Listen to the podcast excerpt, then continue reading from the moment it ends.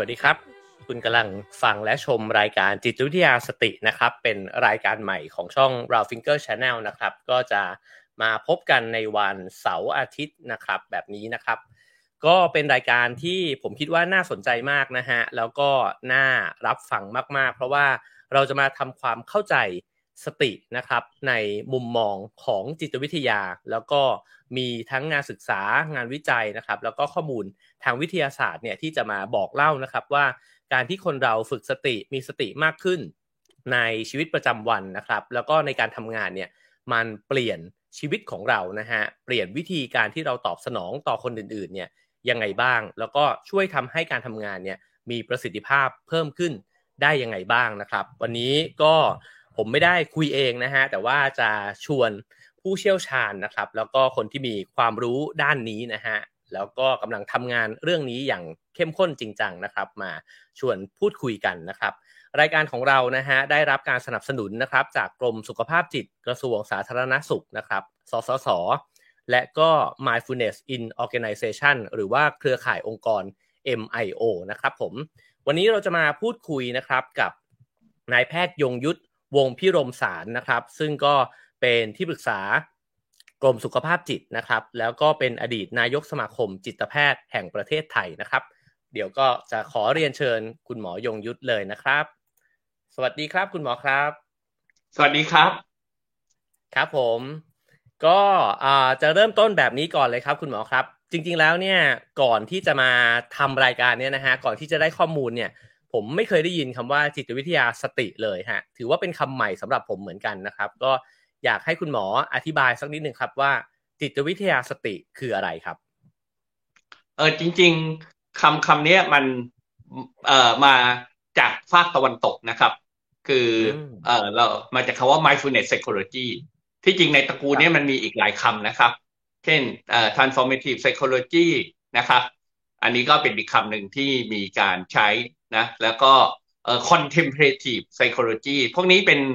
คำที่อยู่ในกลุ่มเดียวกันนะครับความหมายก็คือว่าเรามีจิตยาที่เป็นจิตยากระแสหลักอยู่นะครับคำว่าจิตยากระแสหลักเนี่ยถ้าเราอธิบายในเชิงจิตยาเนี่ยก็คืออธิบายว่าจิตของเราเนี่ยจะมีธรรมชาติอันหนึ่งนะครับ ก็คือชอบคิดลบอย่างหรือชอบสะสมความคิดลบนะฮะผมยกตัวอย่างอย่างเช่นว่า เวลาที่เรามีเรื่องบวกสิบครั้งเรื่องลบครั้งหนึ่งเนี่ยลองลองลองดูนะครับว่าเราจะจิตเรามันจะสะสมอะไรมากกว่า อย่างเช่น คนที่บ้านพูดดีๆกับเราสิบครั้งตวาดใส่เราครั้งหนึ่งเราก็เป็นไงครับ ก็จะจำหมดทั้งตวาดครับใช่ หรือว่าเออสมมติเราเราเป็นผู้ให้บริการเงี้ยนะครับเออจะผู้รับบริการส่วนใหญ่จะพฤติกรรมดีนะ สักสิบคน พอเจอแย่ๆสักคนหนึ่งวันนั้นน่ะจิตเราก็จะจำพฤติกรรมที่แย่ที่มาทำที่มากระทำกับเรานะฮะหรือว่าเออลูกน้องเรามาตรงเวลาสิบครั้งมาสายหนึ่งครั้ง เราก็จะจำไอ้หนมาสายนะฮะเรื่องนี้เป็นเรื่องใกล้ตัวมากเลยนะครับ ของการทำงานของจิตเรา แต่เรามักจะมองข้ามไปนะครับ ด้วยการที่จิตเราเนี่ยมีแนวโน้มที่จะนะสะสมเรื่องรบเนี่ยนะครับ มันก็จะกลายเป็นอารมณ์และความเครียดคำว่าจิตยากระแสหลักที่เมื่อกี้หมอเอ่ยไปเนี่ยนะครับ ก็คือจิตยาที่พยายามจะปรับปรุงนะจิตพื้นฐานที่ที่สะสมความคิดลบจนกลายเป็นอารมณ์และความเครียดเนี่ยนะครับ ให้ทำงานดีขึ้น เพราะฉะนั้นเราก็จะเห็นว่าเวลาเราอ่านจิตยากระแสหลักนะครับ ในเชลเตอร์ในร้านหนังสือทั่วไป หรือเราเปิดเข้าไปใน Google เนี่ยนะครับ ก็จะเกี่ยวข้องกับเรื่องเอจิตมีความเครียดกับคลายเครียด จิตคิดลบกับฝึกคิดบวกอะไรอย่างเงี้ยนะครับ พวกพวกนี้เนี่ยก็จะเป็นธรรมชาติของของหรือว่าเนื้อหาของจิตยากระแสหลักนะครับ คราวนี้ในช่วง 30-40 ปีที่ผ่านมาเนี่ยมันมีจิตยาอีกกระแสหนึ่ง ที่เอ่อมองว่าเรามีอีกทางเลือกหนึ่งนอกเหนือจากการที่จะคอยไปปรับปรุงจิตพื้นฐานนะครับ ก็คือมาพัฒนาคุณภาพจิต ที่เป็นคุณภาพจิตที่มีความสามารถในการทำงานดีขึ้นก็คือไม่สะสมความคิดลบนะครับ ที่จริงศาสตร์ตัวนี้รากฐานของคนที่พัฒนาเรื่องนี้ก็ล้วนแต่ศึกษามาจากพุทธธรรมนะครับ แต่เขาไม่สนใจในแง่ของความเป็นศาสนานะฮะแต่เขาสนใจในแง่ของความเป็นจิตวิทยาและศาสตร์สมองหรือนิวโรไซด์ของนะเพราะว่าในจิตยาเนี่ยสมองก็กับจิตเนี่ยก็ถือว่าเป็นเรื่อง ที่ต้องศึกษาไปด้วยกันนะครับ ก็คือจิตก็คือการทำงานของสมองนะฮะหรือสมองคือโครงสร้างจิตเป็นหน้าที่เนาะเพราะฉะนั้นในแง่นี้เนี่ยเขาก็จะศึกษาในแง่ของจิตยาเนี่ยเขาก็พบว่าไอ้ที่เราเรียกกันว่าภาษาในภาษาไทยเราเรียกกันว่าการฝึกสมาธิเนี่ยนะครับมันเป็นการฝึกให้จิตพักเอ่ออย่างมีคุณภาพนะฮะซึ่งมันมันจะไม่เหมือนกับการนอนหลับของจิต ในจิตพื้นฐานเราจะมีหลับกับตื่นใช่ไหมครับ ในการนอนหลับในจิตมันก็พักนะครับ แต่ก็ พักแบบเอ่อแบบแบบไม่มีคุณภาพเท่ากับการเอ่อเวลาเราทำสมาธินะแล้วก็เวลาเราจิตเราทำงานด้วยจิตพื้นฐานก็อย่างที่ว่าใช่ไหมเราชอบสะสมเรื่องลบแต่ว่าพอเราทำงานด้วยสติในจิตเราก็จะไม่ไม่สะสมนะ เรื่องลบแล้วก็ความคิดลบนะมันจิตพวกนี้ก็จะเป็นคุณภาพแบบใหม่นะฮะมีความสงบ มีความมั่นคง มีความสมดุล มีความสามารถในการปล่อยวาง แล้วก็มีความแบบว่า ให้อภัยอะไรเงี้ยนะครับ ซึ่งพวกนี้เนี่ยก็คือเอ่อที่เราเรียกว่าเป็นจิตยาสติคราวนี้เอ่อจริง ๆ แล้วจิตยาสติเนี่ยจะมีการฝึกสมาธิและฝึกสติเสมอนะครับ แต่ที่เขาเรียกจิตยาสติเนี่ยเพราะเขาเน้นสภาวะจิตที่ใช้ทำงาน เพราะว่าเออเวลาเราทำสมาธิเนี่ยมันเป็นจิตที่พักนะครับ เพราะฉะนั้นเพราะฉะนั้นโปรแกรมส่วนใหญ่เขาก็จะเรียกกันว่าจิตยาสติ เพราะว่ามันเป็นสภาวะจิตที่เรานำเอามาใช้ในชีวิตประจำวันนะครับ ครับ เดี๋ยวตรงนี้อาจะขอขมวดจากสิ่งที่คุณหมอพูดมาสักนิดนึงนะครับ ก็ผมว่าพอคุณหมอพูดแบบนี้น่าสนใจมากนะฮะเพราะว่ามันเป็นเรื่องใกล้ตัวแล้วจริงๆเนี่ยมันเกิดขึ้นในทุกวันแทบจะทุกนาทีที่เราใช้ชีวิตอยู่เลยนะฮะเพราะว่าอย่างที่คุณหมอบอกว่า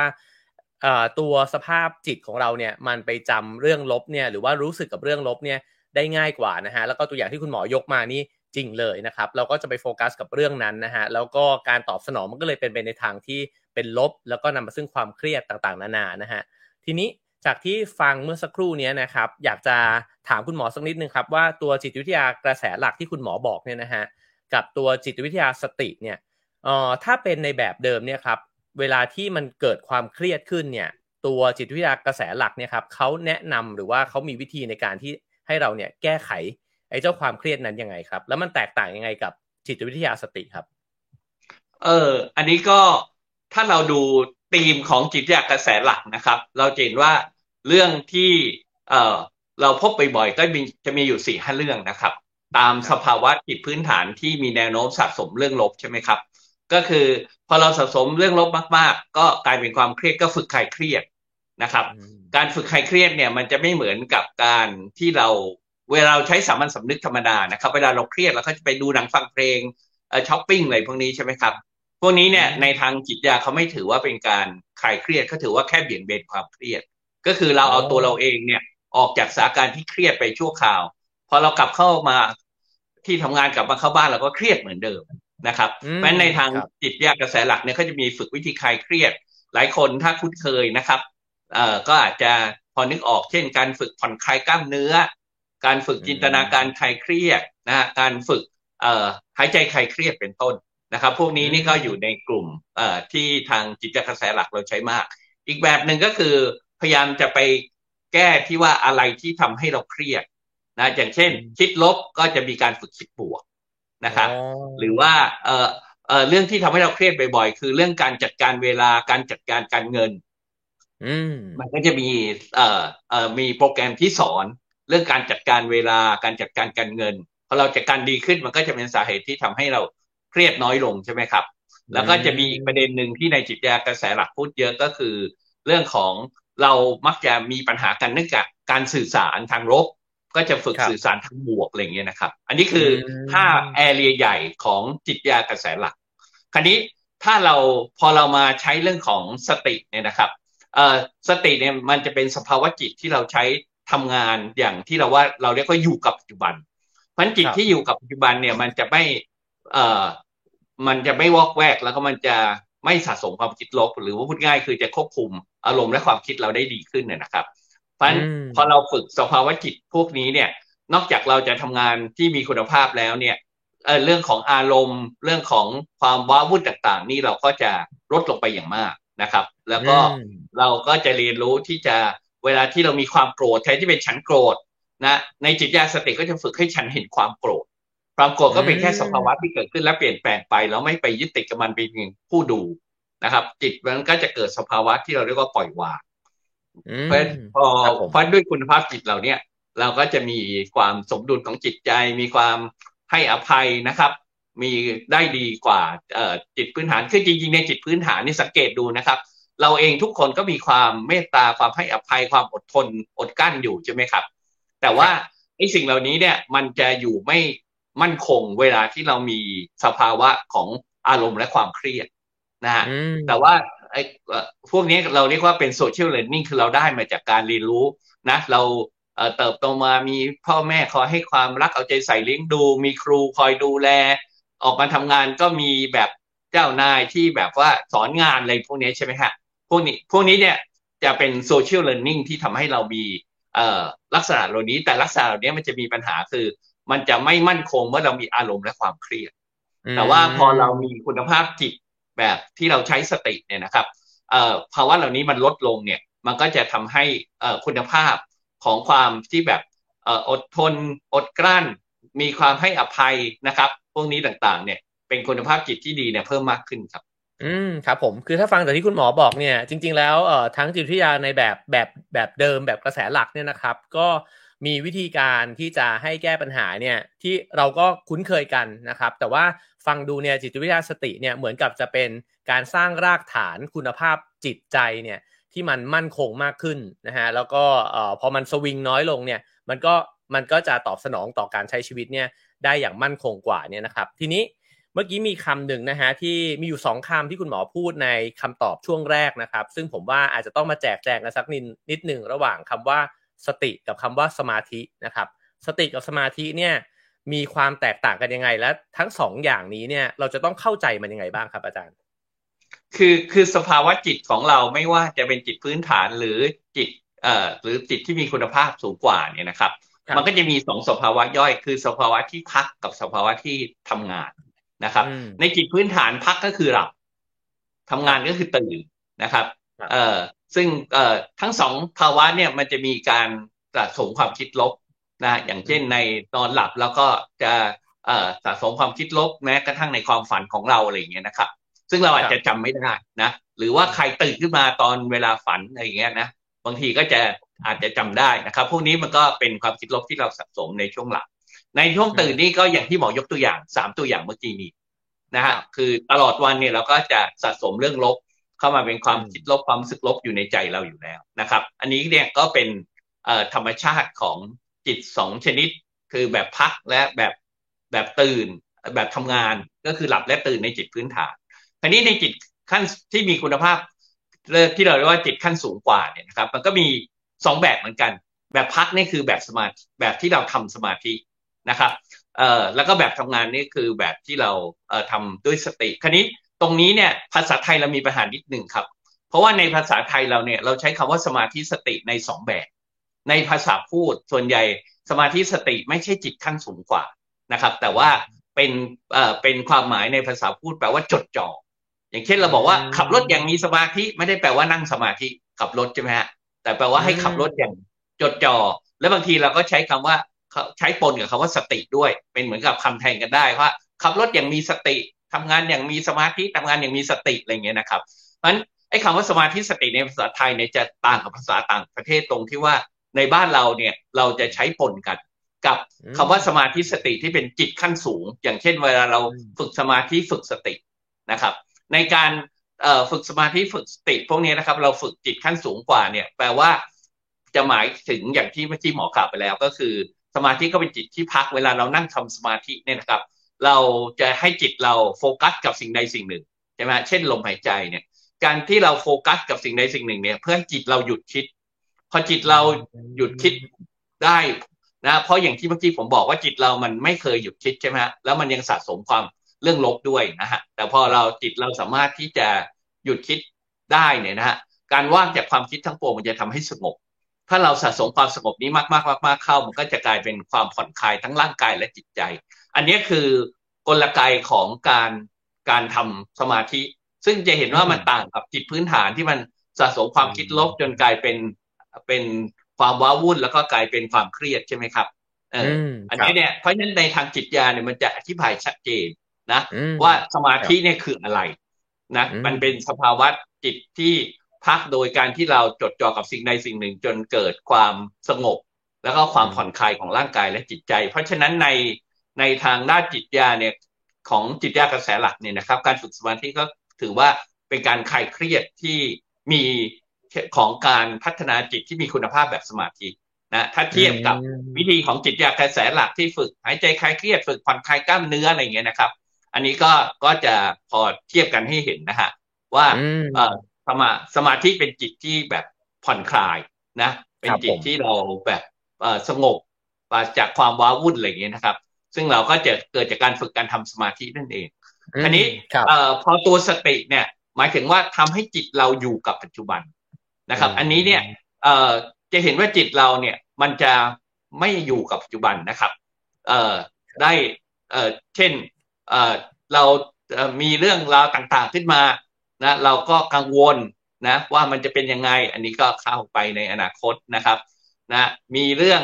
เอ่อที่เอ่อ ถูกกระทำไม่ดีผ่านเลยมาแล้ว เราก็ยังคิดคับแค้นอยู่อันนี้ก็คืออยู่เข้าไปในอดีตใช่ไหมครับ แล้วก่อนก็ยังไม่ค่อยอยู่ การไม่อยู่กับปัจจุบันนี่ยังหมายถึงวอกแวกได้ง่ายด้วย อย่างเช่น สมมติเราขับรถซึ่งเป็นเป็นพฤติกรรมที่เราต้องใส่ใจอย่างมากเนี่ยนะครับ พอเราเจอป้าย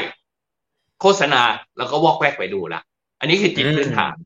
นะแล้วก็พอใครขับรถตัดหน้าเราเราก็จะโมโหละอันนี้คือจิตพื้นฐาน นะครับ แต่ว่าคนที่เขาฝึกการขับรถอย่างมีสตินะอยู่กับจิตที่ทำคือการขับรถตลอดเนี่ยเขาจะไม่วอกแวกนะแล้วก็ไม่ถูกสอดแทรกด้วยอารมณ์ได้ง่าย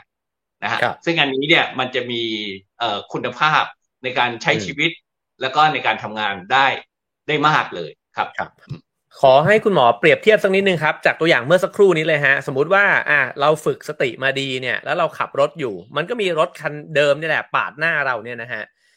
วิธีการที่เราตอบสนองมันจะแตกต่างยังไงกับตอนที่เราไม่มีสติครับเอ่ออันดับแรกก็คือเราจะอยู่กับกิจที่ทำอย่างใช่ไหมฮะเพราะฉะนั้นอย่างอย่างวุฒเอ่อเรารู้ลมหายใจรู้มือที่จับพวงมาลัยเนี่ยเราจะอยู่กับกิจของการขับรถตลอด เพราะฉะนั้นหนึ่งเราก็จะไม่วอกแวกละไปดูป้ายโฆษณาไปดูเหตุข้างเคียงอะไรเงี้ยใช่ไหมฮะครับ สังเกตไหมฮะเวลาเวลาที่รถชนกันฟากตรงข้าม ไอ้ฟากที่อยู่ ไม่ได้มีรถชนก็รถติด เพราะว่าอะไรเพราะทุกคนจะไปดูใช่ไหมฮะ ไปสนใจอย่างเงี้ยนะเพราะฉะนั้นการที่เราจิตเรามันวอกแวกนี่นะมันเป็นธรรมชาติของจิตพื้นฐาน แต่พอเราขับรถอย่างมีสติเนี่ย เราจะไม่วอกแวกคราวนี้พอพอมีคนขับรถตัดหน้าเราเนี่ยปกติจิตพื้นฐานมันจะโต้ตอบทันที ว่าทำไมมันทำอย่างนี้เดี๋ยวเกิดอุบัติเหตุนิสัยไม่ดี ไม่เคารพกฎจราจรอะไรอย่างเงี้ยนะครับ จิตมันจะโอ้โหโต้ตอบทันทีเลยจาก จากความคิดลบก็กลายเป็นอารมณ์ลบโกรธบางทีก็กลายเป็นพฤติกรรมโกรธเช่นก็แบบหัวฟัดหัวเวียง บางคนอาการหนักหน่อยก็ขับรถขอไปดูซิมันใครอะไรเงี้ยนะไปตัดหน้ากลับอะไรเงี้ยนะครับบางทีก็ลงมาทะเลาะกันเป็นเรื่องเป็นราวอย่างที่เราเห็นในหน้าหนังสือพิมพ์ใช่ไหมคือแล้วบางทีแค่เขาแบบ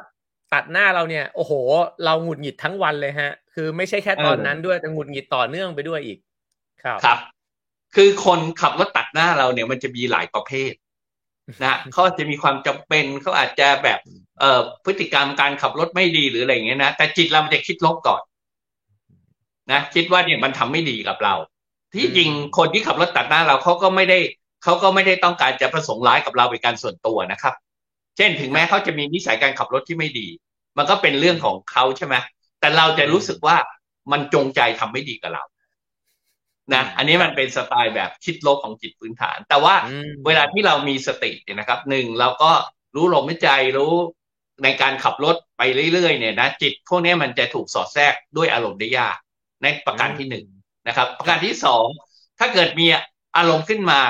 นะเราก็ทันที่จะรู้อารมณ์ของเรานะมีสติทันเห็นอารมณ์เรา เช่นเห็นความโกรธใจมันเต้นแรงอะไรอย่างเงี้ยนะครับ เราก็เป็นเพียงผู้ที่รู้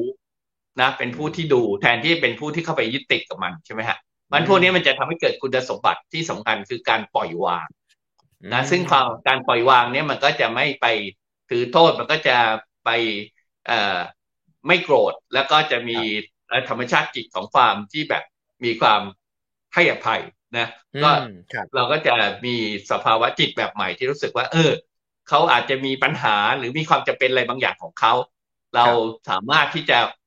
ทำให้ทั้งสองฝ่ายไม่เกิดประเหตุได้ก็เป็นสิ่งที่ดีกับทั้งคู่อะไรอย่างเงี้ยนะครับ อืมครับคือถ้าฟังแบบนี้เนี่ยอ๋อมันเหมือนกับตัวสภาพจิตของเราเองหรือ หรือการทำงานของสมองเองเนี่ย มันก็ไม่สิ้นเปลืองไปกับอารมณ์ที่ไม่จำเป็นนะฮะคือไม่ต้องไปหงุดหงิดไปโกรธอะไร แล้วก็ใช้ศักยภาพของตัวเองเนี่ยมาทำในสิ่งที่มันเป็นประโยชน์กับชีวิตเราเนี่ยน่าจะดีกว่านะครับโอ้ตอนนี้ครับครับเชิญครับ คือคือคือพอพูดเรื่องสมองเนี่ยนะครับเอ่ออันนี้มันเป็นจุด จุดสำคัญและเป็นจุดแข็งของจิตญาสติมาก ๆ เลย คือจิตญาสติเนี่ยจะศึกษาแล้วก็วิจัยเรื่องการทำงานของสมองของคนทั่วไปก็คือจิตพื้นฐาน กับคนที่ฝึกสมาธิฝึกสตินะฮะเอ่อเรื่องนี้ที่จริงมันตั้งแต่ยังไม่มีจิตญาสติเนี่ยนะครับ มันมีการค้นพบมานานแล้วว่าสมาธิสติเนี่ยมันเป็นจิตที่ไม่เหมือนจิตทั่วไป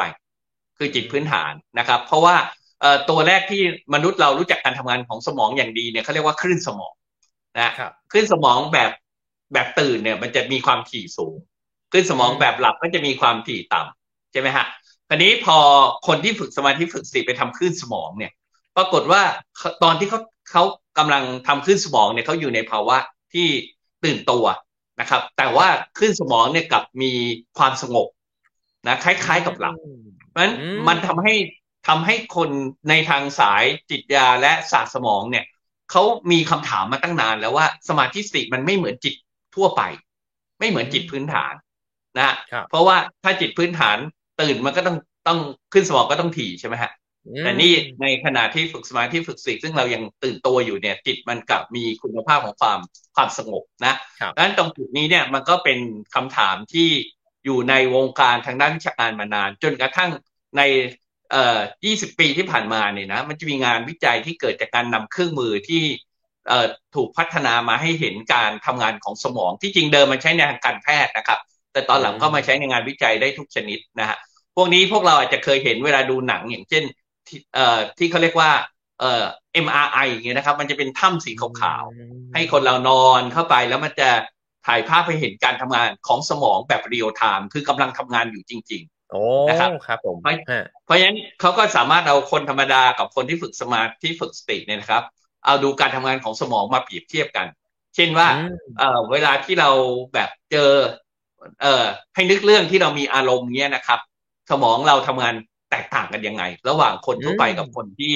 เอ่อฝึกสมาธิฝึกสติไว้ดีแล้ว นะครับก็คือแปลว่าในการในการวิจัยเนี่ยมีคนสองแบบก็คือคนคนปกติเลยกับคนที่ฝึกสติมาใช่ไหมฮะแต่ว่าเจอโจทย์เดียวกันก็คือว่าให้จินตนาการหรือว่าให้คิดถึงอะไรบางอย่างเหมือนกันเป๊ะเลย แต่ผลลัพธ์เนี่ยไม่เหมือนกัน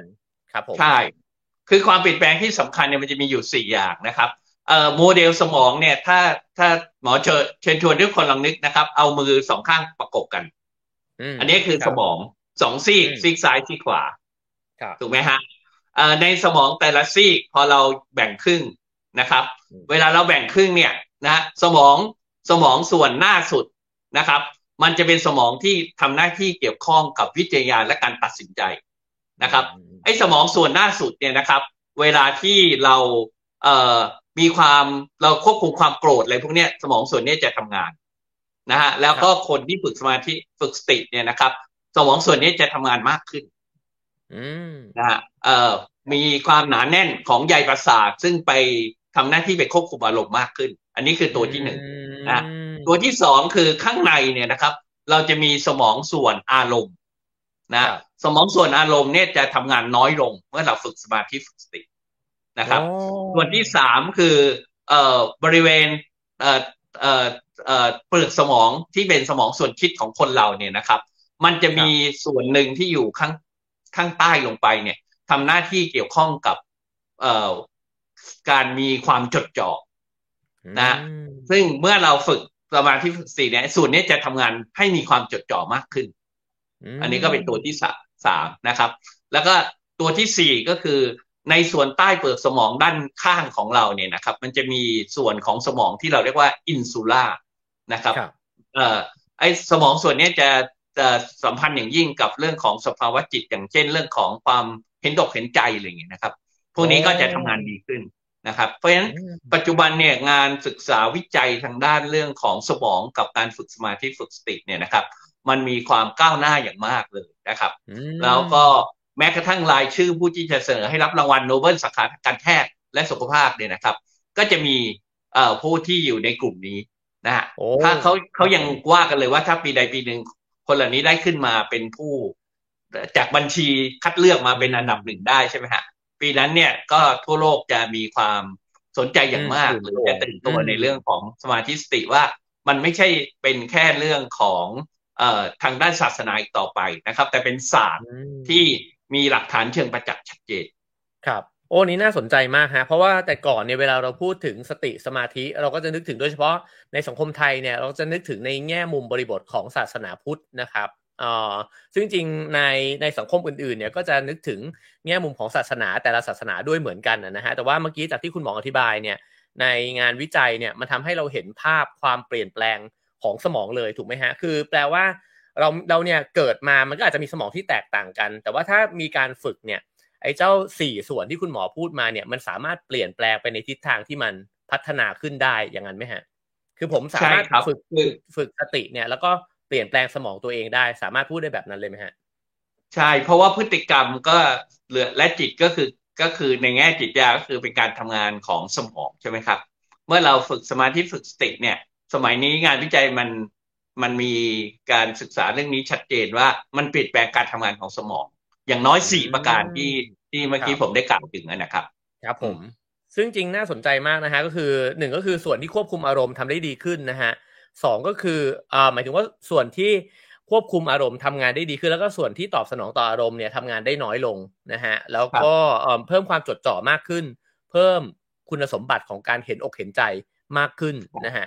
อยากถามคุณหมอสักนิดนึงครับ บางคนเนี่ยอาจจะมีข้อสงสัยว่า เอ๊ะสมองเนี่ยเคยได้ยินมาว่าตอนเด็ก ๆ เนี่ย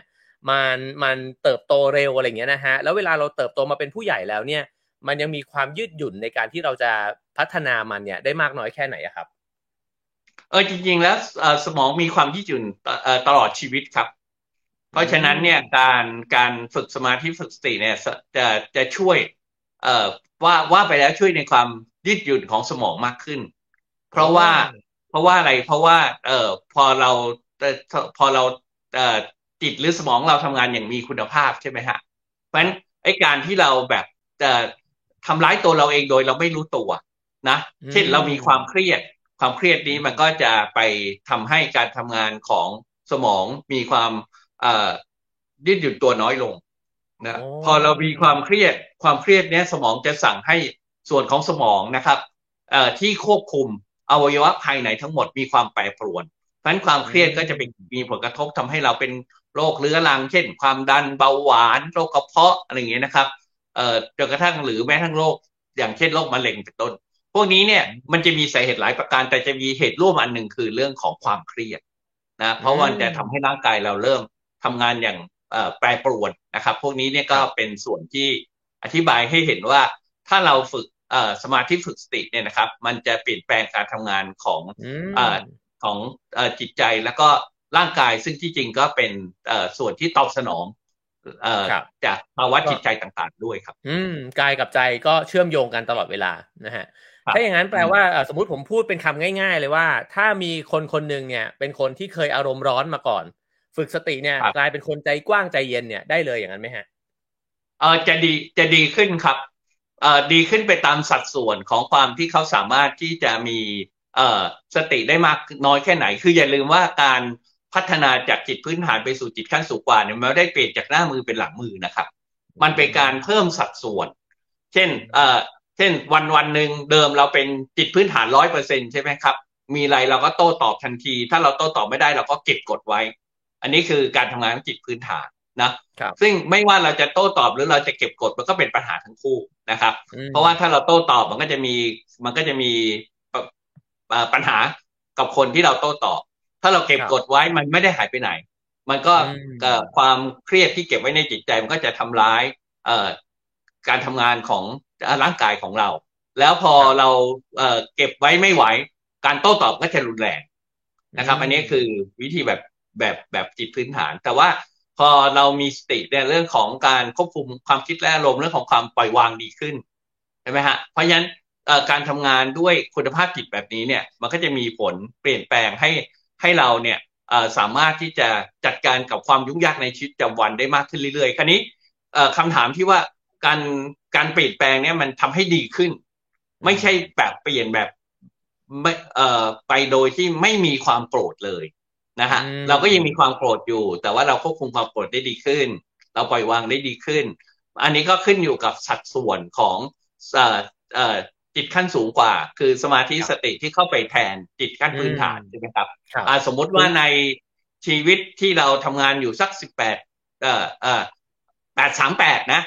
นอนแปดทำแปดอะไรเงี้ยนะทำกิจเดือนแปดนะ เอ่อนั้นสิบหกชั่วโมงที่เราทำงานคือเราตื่นอยู่เนี่ยนะฮะถ้าเราในช่วงนี้เรามีเรื่องของการฝึกสมาธิฝึกสติได้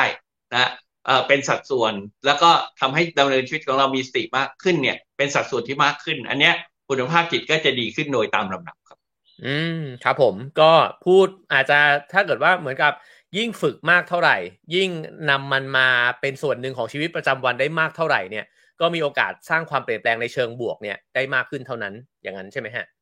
ใช่ครับ อืมครับผม เออถ้าฟังจากที่คุณหมอพูดเมื่อสักครู่นี้เนี่ยนั่นแปลว่าจริง ๆ แล้วเนี่ยความคาดหวังสมมุติว่าถ้าผมเนี่ยต้องการที่จะเปลี่ยนแปลงสภาพจิตของตัวเองเนี่ยก็อาจจะไม่ไม่ได้แปลว่าผมจะจัดเวลาเพื่อที่จะนั่งสมาธิเท่านั้น แต่ผมอาจจะต้องอรู้เนื้อรู้ตัวมีสติมากขึ้นเนี่ยในชีวิตประจำวันด้วยแบบนั้นหรือเปล่าครับ คือมันจะเพิ่มสัดส่วนในการที่เรามีสติเพิ่มมากขึ้นด้วยไหมครับ เออในทางจิตยาการนั่งสมาธิเราไม่ได้นั่งนานนะครับ ส่วนใหญ่ก็สักประมาณเอ่อ สิบนาทีนะครับครับเอ่อส่วนใหญ่ของการถ้าเรามีการฝึกจิตขั้นสูงกว่าให้เพิ่มพูนมากขึ้นนะอย่างเช่นการฝึกสติในจิตเนี่ยก็จะเป็นการนั่งที่จะใช้เวลามากกว่าการนั่งสมาธิ เพราะว่าเราต้องการฝึกจิตหรือสมองของเรานะครับ ให้เรียนรู้แล้วก็ทำงานในโหมดของสติให้มากขึ้นนะครับ เพราะฉะนั้นอย่างอย่างอย่างโปรแกรมการนั่งพื้นฐานของจิตยาสติเนี่ย จะนั่งสมาธิแค่สิบนาที แล้วก็จะเป็นส่วนที่เราฝึกนะคุณภาพจิตแบบสติในอีกประมาณยี่สิบนาทีนะครับอ่าอันนี้ก็เป็นส่วนที่เราถ้าพูดถึงเรื่องที่เราเรียกว่า meditation นะครับ ที่ทางไทยเราเรียกชอบเรียกว่านั่งสมาธิ ซึ่งเป็นคำแปลที่ไม่ค่อยครบถ้วนนะครับ ภาษาทางพุทธเขาจะเรียกว่าภาวนามากกว่า คือมีทั้งฝึกสมาธิแล้วก็ฝึกสตินะ แต่ว่าในทางจิตญาเราจะใช้คำตรงไปตรงมา คือเป็นการฝึกจิตขั้นสูงกว่า หรือเรียกย่อว่าฝึกจิตเนี่ย ก็จะฝึกสมาธิสักสิบนาที แล้วก็เป็นการฝึกสตินะฮะในจิตของเราให้สามารถที่จะจัดการหรือว่ารับรู้อารมณ์ความคิดได้ดีขึ้น แล้วก็จัดการกับอารมณ์และความคิดได้ดีขึ้นนะตรงนี้เนี่ยก็เอ่อประมาณสักยี่สิบนาทีนะฮะอันนี้ก็จะมีผลอย่างมากต่อชีวิตประจำวันที่เหลือ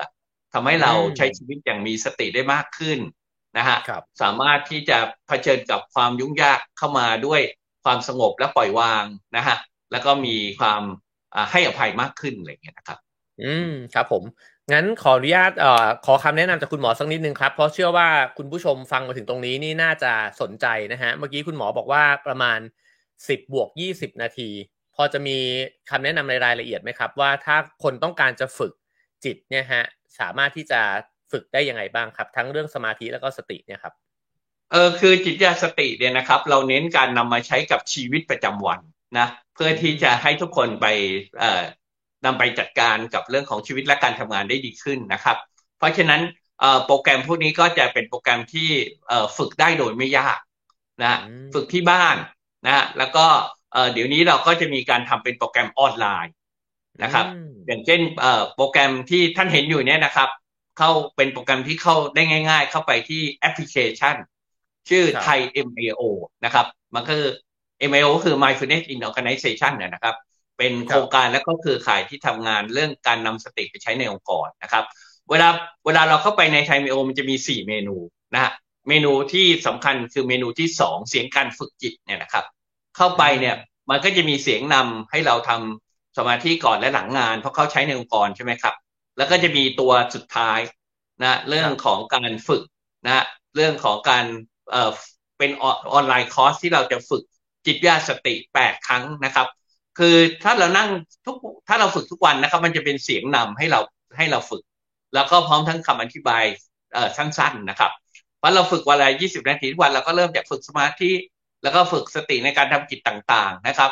แล้วก็สติที่สำคัญมากที่คนเรามีปัญหาคือสติในการกินนะฮะแล้วก็จะมีสติในการจัดการกับความคิดจัดการกับอารมณ์นะฮะ แล้วก็ที่สำคัญมากคือสติสื่อสาร เพราะว่าพอเราสื่อสารอย่างมีสตินะครับ ใช้สภาวะของสติมาช่วยในการสื่อสารเนี่ย คุณภาพของการพูดและฟังจะดีขึ้นเยอะ เพราะที่เรากระทบกระทั่งกันเนี่ยมันเกิดจากการที่เราไม่ไม่ได้ฟังอย่างมีสติ แล้วเราก็จะรีแอคด้วยการพูดด้วยอารมณ์นะครับ พอเรามีสติตัวนี้มันจะมันจะช่วยการสื่อสารดีขึ้น แล้วก็จะมีเรื่องของสติเมตตาให้อภัยคือ เออเขาจะช่วยให้เรา พัฒนาคุณภาพของจิตได้ว่าเวลาที่เราสามารถเผชิญกับเรื่องกระทบกระทั่งด้วยความปล่อยวางได้นะครับ มันจะมีคุณภาพจิตที่เราสามารถที่จะเอ่อเพิ่มพูนความความเมตตาให้อภัยได้นะฮะแต่เจ็ดวันเนี่ยมันจะให้เครื่องมือครบเจ็ดอย่างที่เป็นจิตญาสติที่เพียงพอสำหรับการนำมาใช้ในชีวิตประจำวัน แล้วครั้งที่แปดเนี่ยนะครับก็จะเป็นการรวบทั้งหมดว่าเราสามารถจะนำเครื่องมือทั้งเจ็ดเนี่ยเข้ามาเป็นวิถีชีวิตได้อย่างไรนะครับมันก็การฝึกสักประมาณหนึ่งสัปดาห์นะครับ วันละยี่สิบนาทีหาเวลาฝึกที่เป็นประจำเนี่ยนะครับ อันนี้ก็จะสามารถทำให้เราเรียนรู้เรื่องของจิตวิทยาสติ แล้วก็นำมาใช้ได้โดยไม่ยากครับ อืมอันนี้น่าสนใจมากครับ ก็เออจริง ๆ เรื่องที่เราพูดคุยในวันนี้เนี่ยมันจำเป็นจะต้องอาศัยการปฏิบัติด้วยนะฮะ เพราะฉะนั้นเนี่ยผมว่าตัวแอปพลิเคชันไทย MIO น่าสนใจมากนะฮะ เพราะว่าเพียงแค่เข้าไปแล้วก็กดเนี่ยก็จะมีเสียงนำให้เราลองฝึกปฏิบัตินะครับ แล้วก็ในแต่ละวันเนี่ยก็จะมีมุมนะฮะในการที่จะปฏิบัติเนี่ยที่แตกต่างกันไปพอครบ 7 วัน ก็เหมือนกับก็จะได้ในหลาย ๆ มุมนะฮะแล้วก็วันที่ 8 เป็นการรวบทั้งหมดเนี่ยเข้าด้วยกัน ซึ่งแปลว่าเราก็คงจะไม่ได้ทำครั้งเดียวใช่ไหมครับ คุณหมอก็อาจจะต้องเปิดแล้วก็ฝึกแบบนี้วนไปเรื่อย ๆ แบบนี้ไหมฮะคือถ้าถ้าวันที่แปดเนี่ยมันจะกลายเป็นวิถีชีวิตฮะ เราก็นั่งเป็นประจำทุกวันวันละยี่สิบถึงสามสิบนาทีนะครับ แล้วก็เอ่อพอเราออกจากการฝึกจิตคำว่าฝึกจิตในทางด้านจิตยาสติเนี่ยมันคือการเสริมสร้างวงจรการเรียนรู้ในสมองนะครับ เพราะว่าเรื่องคุณภาพจิตแบบสมาธิแบบสติเราไม่เคยมีมาก่อนมันพอมาในเมื่อเราฝึกเดี๋ยวเราจะต้องฝึกให้มันกลายเป็นวงจรการเรียนรู้ที่เข้มแข็งมากขึ้นเรื่อยๆนะครับหมอหมอจะเปรียบเทียบเสมอว่า เวลาเราเอ่อว่ายน้ำเงี้ยนะครับ เอ่อเราไม่ใช่จะเอ่อไปเอ่อว่ายน้ำตอนจะแข่งเท่านั้น หรือว่าหรือว่าเล่นดนตรีตอนจะเป็นแสดงเท่านั้น เราก็ต้องฝึกทุกวันใช่ไหมครับ มันจะช่วยทำให้วงจรการเรียนรู้เนี่ยมันแหลมคมมากขึ้นเรื่อยๆว่องไวมากขึ้นเรื่อยๆใช่ไหมครับมันในแง่ในแง่นี้ก็แบบเดียวกับที่เราบอกว่าเราฝึกจิตเนี่ยนะครับ หรือเมดิเตชันเนี่ยเราก็ต้องนั่งฝึกทุกวัน มันจะสร้างวงจรการเรียนรู้ในสมอง เพราะว่าเวลาที่เราหลับตานะ เราก็จะเหลือแต่จิต เพราะปกติเวลาเราตื่นทำจิตต่างๆเนี่ยนะครับ ไอ้เจ้าจิตต่างๆ เหล่านี้เนี่ยมันก็จะเอ่อทำให้เรามองไม่เห็นจิตของเรา แต่พอเราหลับตาอยู่ในที่เงียบเราก็จะเห็นจิตแล้วว่าจิตมันว้าวุ่น แล้วก็ทำให้สงบด้วยสมาธินะจิตมันจะแบบคอยตอบโต้ แล้วก็ลองรู้ลมหายใจเป็นเพียงผู้ดู เราเห็นเองว่ามันแค่เกิดขึ้นและเปลี่ยนแปลงไปการปล่อยวางก็จะเกิดขึ้นนะครับ พวกนี้เนี่ยก็จะเป็นส่วนที่สำคัญแล้วก็ เมื่อกี้นี้คุณนิคมได้ยินเสียงะระฆังไหมครับมีเสียงะระฆังออกมาจากเครื่องของหมอเนี่ยไอ้ตัวนี้ก็เป็นเมื่อในเมนูเมื่อกี้ก็จะมีให้ติดตั้งเมนูแรกเขาเรียกระฆังสตินะครับอันนี้สำคัญมากสำหรับคนที่ฝึกสติที่เอามาใช้ในชีวิตประจำวัน เพราะว่าตัวลมหายใจของเราเนี่ยมันเป็นตัวช่วยในการฝึกจิตนะครับลมหายใจมันมีคุณสมบัติสองข้อลมหายใจที่ปลายจมูกของเราเนี่ยมันจะเป็นลมหายใจเบาๆใช่ไหมฮะซึ่งเราจะไม่สังเกตเห็นเพ ราะฉะนั้นเวลาเราฝึกสมาธิเราฝึกที่จะสังเกตลมหายใจเบาๆนี้ให้เป็นนะครับเอ่อมันจะมีหลักทางจิตยาที่เขาเรียกว่าการเลือกรับรู้คือสมองทำงานได้ดี ถ้าเราเลือกรับรู้เพราะฉะนั้นเวลาเราหายใจเข้ายาวๆเนี่ยนะลมหายใจมันชัดขึ้นให้เราเลือกสังเกตข้างไหนชัดกว่าซ้ายหรือขวาตรงตำแหน่งที่ชัดที่สุดนะครับ เราก็จะสามารถจับลมหายใจเบาๆได้ เราก็ดูไปให้ต่อเนื่องนะครับ ระหว่างนี้มันจะมีความคิดจากจิตใต้สำนึกเกิดขึ้นมาเราก็อย่าไปคิดตาม ก็ รู้ตัวกลับมารู้ลมหายใจใหม่ด้วยการหายใจเข้ายาวสักครั้งสองครั้ง เราก็จะจับลมหายใจได้ใหม่ เราก็จะดูไปลมหายใจไปได้อย่างต่อเนื่องจิตก็เริ่มสงบ พอเริ่มสงบเราก็จะง่วงใช่ไหมครับ มันก็เขาก็จะสอนเทคนิคการจัดการกับความง่วง อันนี้คือตัวโปรแกรมครั้งแรก ก็สอนเรื่องสมาธิแต่แล้วโปรแกรมครั้งที่สองก็จะสอนสติพื้นฐานว่าลมหายใจมีคุณสมบัติข้อที่สองคือลมหายใจทุกลมหายใจเป็นปัจจุบันเ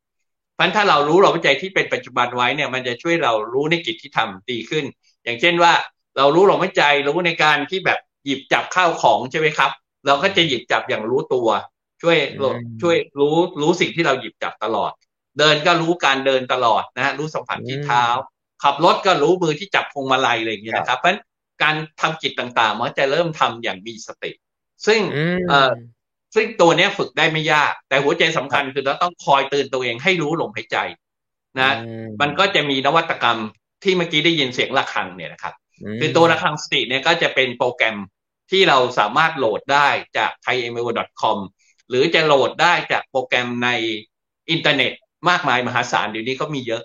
นะครับ เวลาเราโหลดโปรแกรมนี้ขึ้นมา มันก็จะเตือนเบาๆ ด้วยเสียงระฆังนะ ทำให้เรากลับมารู้ลมหายใจรู้ในกิจที่ทำได้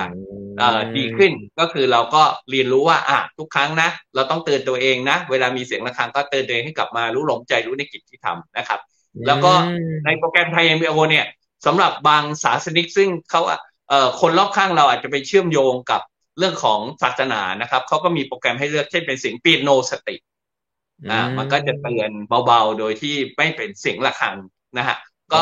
อันนี้ก็จะทำให้ เอ่อทั้งหมดเนี่ยจุดหมายหลักก็คือเป็นการฝึกเตือนตัวเราเอง ให้กลับมารู้ลมหายใจที่จะช่วยเรารู้ในกิจที่ทำได้ดีขึ้น ครับผมโอ้อันนี้ช่วยได้เยอะเลยนะฮะเพราะว่าอันที่สองที่คุณหมอบอกที่สามสี่ห้ามันก็จะนำไปสู่การฝึกที่ยากๆขึ้นนะครับ สติในการกินเนี่ยเรามีปัญหามาก เพราะว่าเวลาเราเครียดเราจะกินเยอะนะ เวลาเราเครียดเราก็จะไม่ค่อยเคลื่อนไหว สติในการเคลื่อนไหวก็จะทำให้เราเคลื่อนไหวมากขึ้น สติในการกินก็จะช่วยเรากินได้อย่าง เหมาะสมระมัดระวัง หลังจากนั้นเนี่ยมันจะเข้าไปสู่เรื่องที่เอามาใช้ในเชิงจัดการกับอารมณ์ ก็คือสติปล่อยวางความรู้สึกลบความคิดลบ และหลังจากนั้นก็จะเข้าไปเชื่อมโยงกับเรื่องสัมพันธภาพ ว่าเราจะสื่อสารได้ยังไงนะ สามารถที่จะเอ่อมีเมตตาให้อภัยได้ยังไง จากการที่เรามีคุณภาพสติที่มีความปล่อยวางเลยครับ ครับผม อืมคือถ้าฟังดูแล้วเนี่ยผมว่ามันเหมือนกับว่าถ้าเรารู้เนื้อรู้ตัวนะฮะเราก็จะตอบสนองต่อสิ่งต่างๆทำกิจกรรมต่างๆ เนี่ยได้ในแบบที่มันควรจะเป็นควรจะทำเพราะว่าจริงๆแล้วเนี่ยเราทุกคนต่างทราบดีว่าอะไรดีอะไรไม่ดีนะฮะกินเยอะกินน้อยนะฮะควรจะพูดจาดีหรือพูดจาร้ายเนี่ยเรารู้แต่เวลาที่เราทำเนี่ยเราทำอีกแบบหนึ่งก็เพราะว่าเราก็ไม่มีพื้นฐานของสติที่มันมั่นคงพอนั่นเองนะฮะเพราะฉะนั้นตัวแอปพลิเคชันเนี่ยผมว่าถ้าเกิดว่าไปฝึก ก็น่าจะค่อยๆเห็นการเปลี่ยนแปลงเหล่านั้นนะครับจริงๆเมื่อกี้ตอนที่คุณหมอพูดเนี่ยแอบคิดถึงตอนที่เคยสัมภาษณ์ภิกษุณีที่หมู่บ้านพลัมนะฮะระหว่างที่สัมภาษณ์กันอยู่เนี่ยก็จะมีเสียงะระฆังเนี่ยดังขึ้นเหมือนกัน แล้วก็ท่านก็จะชวนให้พิธีกรเนี่ยหยุดสัมภาษณ์ แล้วก็กลับมาที่ลมหายใจอีกครั้งหนึ่งนะฮะก็เออก็เป็นประสบการณ์การสัมภาษณ์ที่ที่ดีเหมือนกันนะครับแต่อันนี้จะฟังท่านต่างกันนิดนึงครับเออคือ คือแบบแบบของท่านตินัชันเนี่ย คือใช้ระฆังเนี่ย เพื่อให้เราหยุดสักคู่หนึ่งเล็ก ๆ เพื่อให้เรามาตั้งสติ แต่ว่าในโปรแกรมสุญญาสติเราไม่ให้หยุดคือสิ่งระฆังเป็นแค่เป็นแบ็กกราวเตือน ว่าเออคุณลืมรู้ลมหายใจรู้ในกิจที่ทำแล้วนะกลับมารู้ลมหายใจรู้ในกิจที่ทำหน่อยอะไรอย่างเงี้ยครับมันมันแล้วก็เราจะเปิดฮะแล้วก็คนฝึกใหม่ๆ เราจะเปิดให้ค่อนข้างถี่ เช่นทุกห้าถึงสิบนาที เพราะธรรมชาติจิตมัน ที่เป็นจิตพื้นฐานมันจะนะ มันจะกลับมาอย่างรวดเร็วนะมันพอตื่นได้ถี่ขึ้นเนี่ย เราก็จะมีสัดส่วนของการที่เรามีสติมากขึ้น ครับผมมันอย่างเวลาเก่งเมื่อกี้บอกก็ไม่ได้หยุด เพียงแต่หมอก็จะกลับมารู้ลมหายใจรู้ในการพูดและฟังดีขึ้น รู้ในการทำกิจต่างๆ ดีขึ้นอะไรเงี้ยครับ อืมครับผม ผมว่าเอ่อคุณผู้ชมคุณผู้ฟังอาจจะมีข้อสงสัยครับ คุณหมอว่า แล้วไอ้เจ้าการฝึกสติในแบบที่คุณหมอกำลังบอกอยู่เนี่ยนะฮะมันมีข้อแตกต่างยังไงกับเวลาที่ คนเขาปฏิบัติภาวนา หรือว่าเวลาที่ไปเข้าคอร์สปฏิบัติธรรมอะไรเงี้ยฮะมันเหมือนหรือว่ามันต่างกันยังไงบ้างครับเอ่อที่จริงเอ่อเอ่อโดยหลัก principle แล้วมันมาจากที่เดียวกันนะครับ เพราะว่าคนก่อตั้งและคนที่เป็นหลัก หรือที่เราเรียกเป็นกูรูของจิตยาสติทั้งหลายเนี่ยก็ล้วนแต่เป็นผู้ที่มาเรียนรู้เรื่องเรื่องของสมาธิสติจากตะวันออกทั้งสิ้นนะครับ แต่ว่าการที่เอ่อทำให้เป็นจิตวิทยาแล้วก็ใช้เรื่องของศาสตร์สมองเข้ามาช่วยเนี่ยนะครับหนึ่งก็คือมันทำให้เราเข้าใจง่ายขึ้นนะสองก็คือการฝึกก็จะใช้ที่เรื่องของจิตวิทยาการเรียนรู้มาช่วยเราฝึกได้ง่ายขึ้นนะอย่างการฝึกสมาธิเนี่ยเขาจะฝึกเป็น step เอ่อเป็นถือว่าเป็นทักษะที่เราฝึกได้เป็นขั้นเป็นตอน เช่นเอ่อฝึกหยุดคิดด้วยการรู้หลบมั่นใจให้เป็นก่อน แล้วก็มาฝึกจัดการกับความคิด จากจิตใต้สำนึกให้เป็น แล้วก็มาฝึกจัดการกับความง่วงให้เป็น ฝึกทีละสเต็ปเพราะฉะนั้นได้เวลาเพียงแค่ชั่วโมงเดียวเนี่ย คนเราจะนั่งสมาธิให้ถึงความสงบได้ เพราะว่ามันทำด้วยความเข้าใจแล้วก็ทำเป็นขั้นเป็นตอนนะฮะหรือว่าอย่างการฝึกสติเนี่ยนะครับ บางทีโอ้โหกว่าเราจะรู้สัมผัสต่างๆ ที่เราหยิบจับต้องต้องใช้เวลาหลายวัน แต่ว่าในโปรแกรมนี้ก็จะฝึกเป็นขั้นเป็นตอน ฝึกให้เราทำสมาธิลืมตา รู้ลมหายใจที่เป็นก่อน จากนั้นก็ ทำกิจต่างๆ แทนที่เราจะทำสมาธิลืมตา คือ รู้ลมหายใจขณะที่เราลืมตาใช่ไหมก็เป็นรู้ลมหายใจแค่บางส่วน เราก็จะทำกิจต่างๆ อย่างมีสติมากขึ้นเพราะพอเรียนรู้อย่างเป็นสเต็ป by สเต็ปเนี่ยคนจะทำได้ง่าย อันนี้คือประเด็นที่สองนะครับ ประเด็นที่สามคือไอ้การทำให้ง่ายเนี่ย แล้วเราไปฝึกทำเป็นชีวิตประจำวันเนี่ย คือเน้นการใช้กับชีวิตประจำวันนะเน้นว่าเรามีสติในการทำงาน มีสติในการใช้ชีวิต มีสติในการปฏิสัมพันธ์กับคนในครอบครัวนะเพราะเพราะมันจะอยู่กับเราทุกวัน มันไม่ไม่เหมือนสภาวะที่แบบเราไปนั่งคอร์สยาวเจ็ดวันสิบวันใช่ไหมฮะแล้วกลับมาแล้วก็กลับมาเป็นโรคเดิมนะ แล้วเราก็จะค่อยๆกลับไป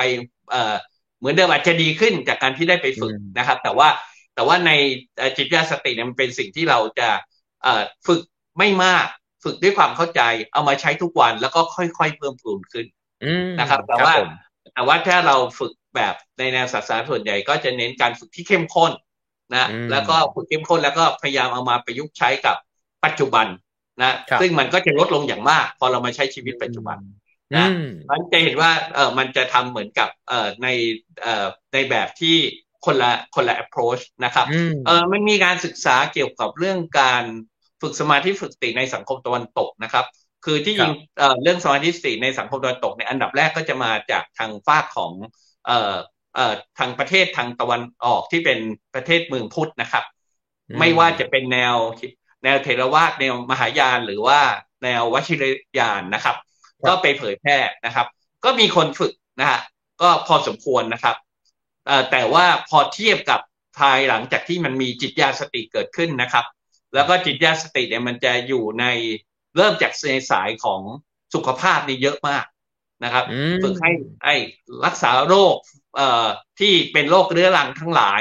แล้วก็ฝึกให้เรามีสุขภาวะที่ดีอะไรอย่างเงี้ยนะครับ พอมันเพิ่มพูนมากขึ้นมากเอ่อมันก็จะมีคนมาฝึกอย่างมากเลยนะโดยไม่ต้องไปเกี่ยวข้องกับศูนย์ปฏิบัติธรรมนะก็คือไปฝึกในชีวิตประจำวันเนี่ยครับนะและตอนหลังมันก็ขยายเข้าไปในวงการต่าง โดยพ้องยิ่งวงการศึกษาวงการสถานประกอบการนะครับ แล้วก็อย่างแล้วก็ที่เป็นปัญหาอย่างมากปัจจุบันคือวงการที่เกี่ยวข้องกับความมั่นคง เพราะพวกนี้พอเขามีอาวุธเนี่ย เวลาที่ขาดสติเนี่ยมันจะเกิดผลกระทบรุนแรงนะครับ พวกนี้เนี่ยก็ก็คือตัวอย่างของการการนำไปใช้ เพราะฉะนั้นพอนำไปใช้แบบนี้เนี่ยนะครับเขาคำนวณเนี่ยคนจำนวนคนที่ปัจจุบันฝึกสมาธิฝึกสติ โดยไม่เกี่ยวกับศาสนาเนี่ยนะครับ เป็นสายจิตาสติเนี่ย ปัจจุบันเนี่ยมีในยุโรปอเมริกาเนี่ยมีมากกว่า 20ถึง30 ล้านคนนะมันจะเห็นได้ว่ามันจะเข้าถึงได้ง่าย เรียนรู้ได้ง่าย แล้วก็ค่อยๆสะสมให้เพิ่มพูนขึ้นครับผม โอ้จริง ๆ เมื่อเมื่อสักครู่นี้นี่ได้อีกหลายประเด็นนะฮะ แต่ว่าเราจะมีการพูดคุยในรายการเนี่ยอีกถึง 5 episode ด้วยกันนะครับ วันนี้เป็น episode แรกเท่านั้นนะฮะเพราะฉะนั้นเนี่ยเดี๋ยวจะ มีการเจาะลงไปต่อต่อไปอีกนะฮะว่าในสังคมตะวันออกตะวันตกเนี่ยมีความสนใจในเรื่องนี้เนี่ยแตกต่างกันยังไงบ้างนะครับ แล้วก็เมื่อกี้ที่คุณหมอพูดเนี่ยผมว่าน่าสนใจมากนั่นคือการนำเอาเรื่องการฝึกจิตวิทยาสติเนี่ยไปปรับใช้กับในองค์กรนะฮะทั้งในบริษัทต่างๆนะครับ แล้วก็ในโรงพยาบาลในโรงเรียน และจริง ๆ อาจจะขออนุญาตถามคุณหมอสักนิดนึงเพราะว่าผมว่าช่วงนี้เนี่ยสองสามปีหลังมาเนี่ยครับ เจ้าหน้าที่ที่ดูแลเรื่องความมั่นคงที่มีปืนนะฮะว่าง่าย ๆ เนี่ยในสังคมไทยเนี่ยเกิดข่าวหลายครั้งด้วยกัน กับการที่ใช้อาวุธเนี่ยไปเวลาที่เขาขาดสติไปหรือว่าอาจจะมีอาการจากอะไรก็แล้วแต่เนี่ยนะฮะแล้วมันก็เกิดความวุ่นวายขึ้นในสังคมเนี่ย คุณหมอว่าเออจริง ๆแล้ว เจ้าหน้าที่ที่ปฏิบัติการเหล่านี้เนี่ยในหน่วยงานความมั่นคงเนี่ย มีความสำคัญมากแค่ไหนครับ กับการที่ต้องฝึกสติเนี่ยฮะคือจริง ๆ แล้วเอ่อทุกองค์กรนะครับ ต้อง ต้องมีจิตยาสักอย่างใดอย่างหนึ่งอยู่แล้ว ไม่ว่าจะเป็นจิตยากระแสหลักหรือว่าเป็นจิตยาสติ ที่จะใช้เพื่อทำให้คนในองค์กรนะทำงานได้อย่างมีความสุข มีความเครียดลดลงนะครับ พวกนี้เนี่ยต้องถือว่าเป็นเป็นเรื่องสำคัญของทุกองค์กร คุณต้องเลือกเอาสักอันหนึ่ง ถ้าคุณทำเหมือนเดิม คือไม่มีไม่มีทั้งจิตยาสติ ไม่มีทั้งจิตยากระแสหลักแล้ว แล้วมันจะหวังว่าคนของตัวเองจะดีเนี่ยนะครับ เอ่อคือทำเหมือนเดิมแต่หวังว่าจะได้ผลที่ต่างกันไปเนี่ยนะไอซ์ไซเขาบอกว่าถือว่าเสียสตินะเพราะฉะนั้นเราถ้าเราถ้าเราจะปรับปรุงองค์กรเราให้ให้มีความความเครียดลดลงมีความสุขเพิ่มขึ้นเนี่ยนะครับ มันก็ต้องใช้ศาสตร์ทางด้านนี้มาช่วย ไม่ว่าจะเป็นจิตยากระแสหลัก หรือจิตยากระแสใหม่นะครับเอ่อก็คือจิตยาสตินั่นเองนะครับคราวนี้ยิ่งหน่วยความมั่นคงเนี่ยยิ่งมีความจำเป็น เพราะว่าถ้าคนของเขาเครียดขึ้นมาเนี่ย และเราจัดการไม่ถูกเราไปใช้วิธีปกครองใช่ไหมฮะมากกว่าเนี่ยที่จะใช้วิธีดูแลช่วยเหลือเขาเนี่ยนะครับเอ่อคนเหล่านี้เนี่ยในอดีตเขาก็เคยทำหน้าที่ที่ดีให้เรา แล้วพอเราไม่ดูแลเขาใช้แต่มาตรการปกครองมาตรการวินัยเนี่ยนะครับเขาเองเขาก็ไม่ได้รับการช่วยเหลือ แล้วเขาเองด้วยจากการที่เขามีอาวุธในมือเนี่ยเขาจะส่งผลกระทบได้รุนแรงนะครับเพราะฉะนั้นเพราะฉะนั้นหน่วยงานความมั่นคงอย่างตัวอย่างที่อเมริกาเนี่ยชัดเจนนะครับ มันเขาก็จะต้องมีทั้งสองแบบ คือถ้าหน่วยไหนเลือกใช้จิตยากระแสหลัก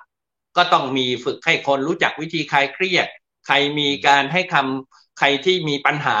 ก็จะต้องมีการให้คำปรึกษาใช่ไหมฮะนี่เขาเป็นจิตยากระแสหลัก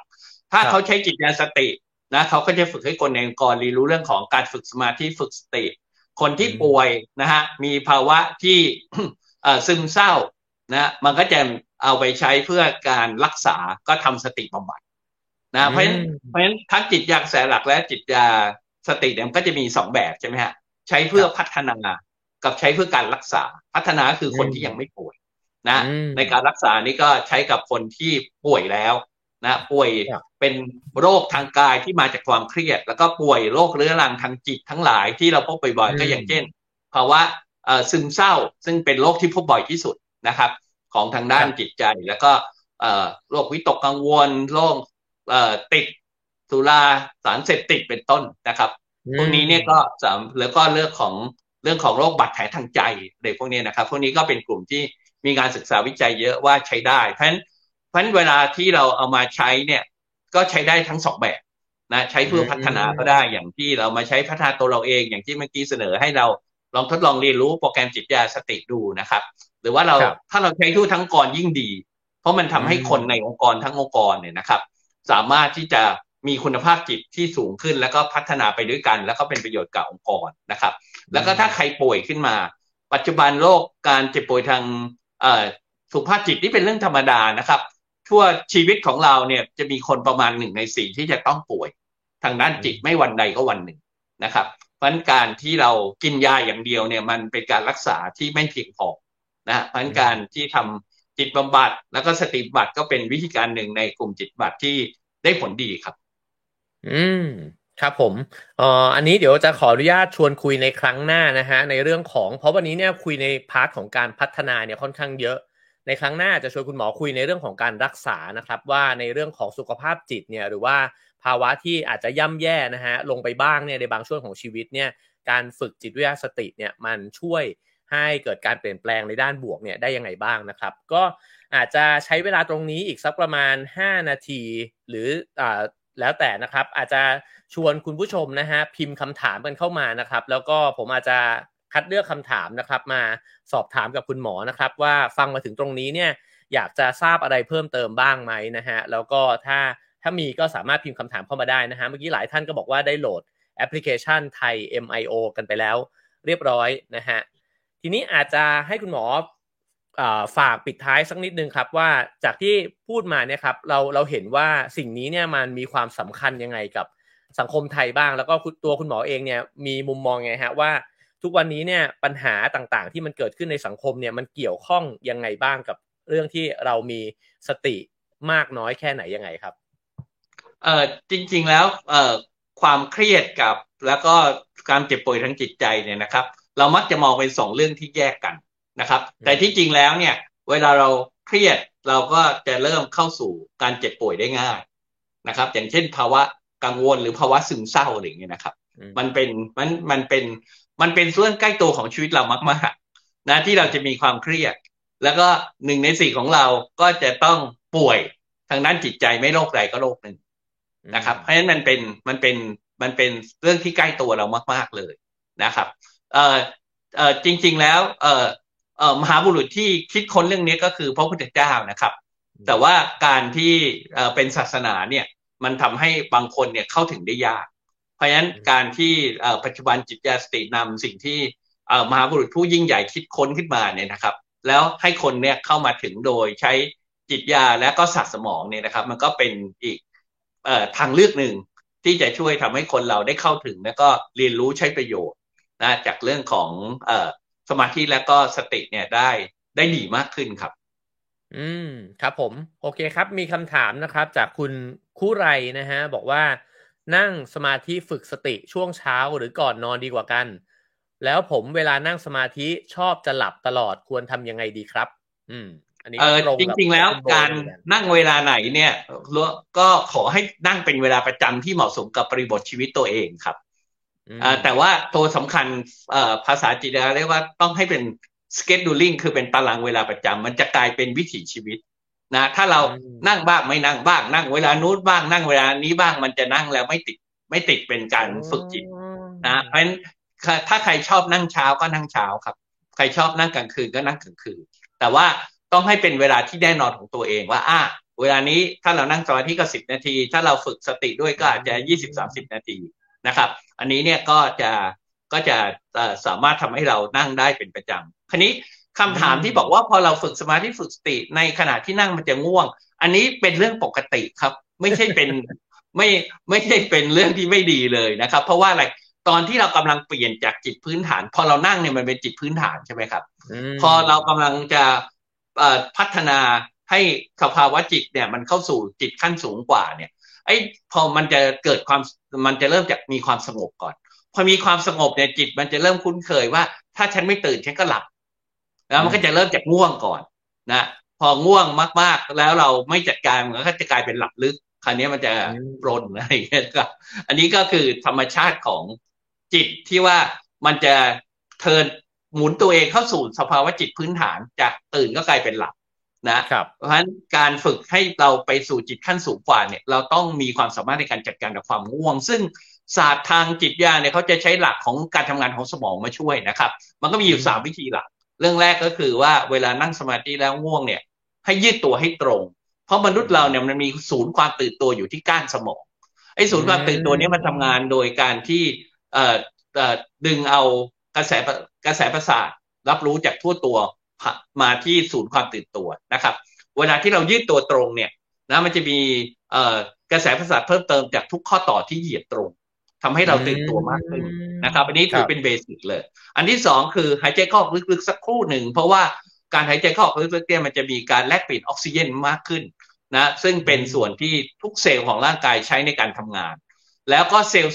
สมองเราเนี่ยมีน้ำหนักแค่สองเปอร์เซ็นตนะครับแต่ใช้ออกซิเจนยี่สิบเปอร์เซ็นต นะเพราะฉะนั้นเซลล์สมองเนี่ยจะใช้ออกซิเจนมากกว่าเซลล์อื่นเป็นสิบเท่าตัวนะเพราะฉะนั้นการที่เรา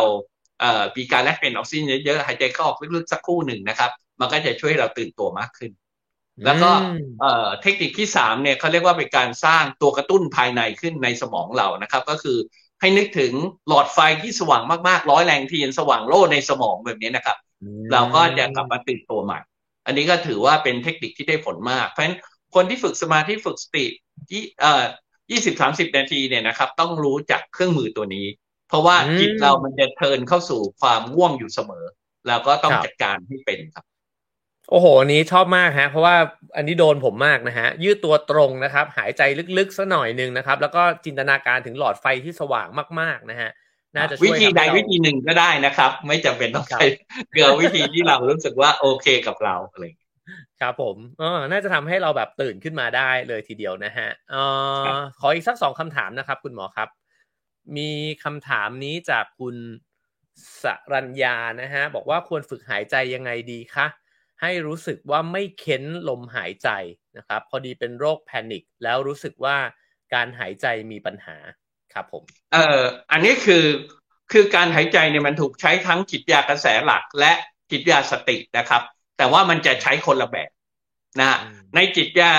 กระแสหลักเนี่ยเขาจะมีเทคนิคอันหนึ่งเขาเรียกว่าการหายใจคลายเครียด คือฝึกหายใจให้ลึก หายใจหน้าท้องขยาย แล้วก็หายใจออกช้าๆนะมันจะควบคุมความกังวลได้ดีขึ้น แต่ว่าในสายจิตยาสติเราจะทำคนละแบบนะเราใช้ลมหายใจที่เป็นปัจจุบันเนี่ยนะครับเอ่อให้รู้ลมหายใจไว้นะครับ แล้วก็เป็นการฝึกลมหายใจโดยไม่มีการบังคับ นะครับเพราะฉะนั้นเวลาเราฝึกสมาธิเราก็เพียงแต่อ่อรู้ลมหายใจไว้การหายใจเข้ายาวช่วงแรก ๆ เพียงเพื่อให้เราสามารถจับลมหายใจได้ง่าย ว่าข้างไหนชัดกว่าตำแหน่งไหนชัดที่สุด ส่วนการช่วงส่วนใหญ่ของการฝึกคือการรู้ลมหายใจตามปกติ ไม่มีการบังคับลมหายใจนะเราจะรู้เองว่าจิตใจว้าวุ่นลมหรือเรามีเรื่องว้าวุ่นจิตลมหายใจมันก็จะยาวขึ้น พอเราสงบลมหายใจก็จะเบาลงไปตามสภาวะของจิต ไม่มีการบังคับลมหายใจ เพราะ เมื่อไหร่เราบังคับลมหายใจเราต้องคิดนะครับ การฝึกสมาธิต้องการให้จิตเราหยุดคิด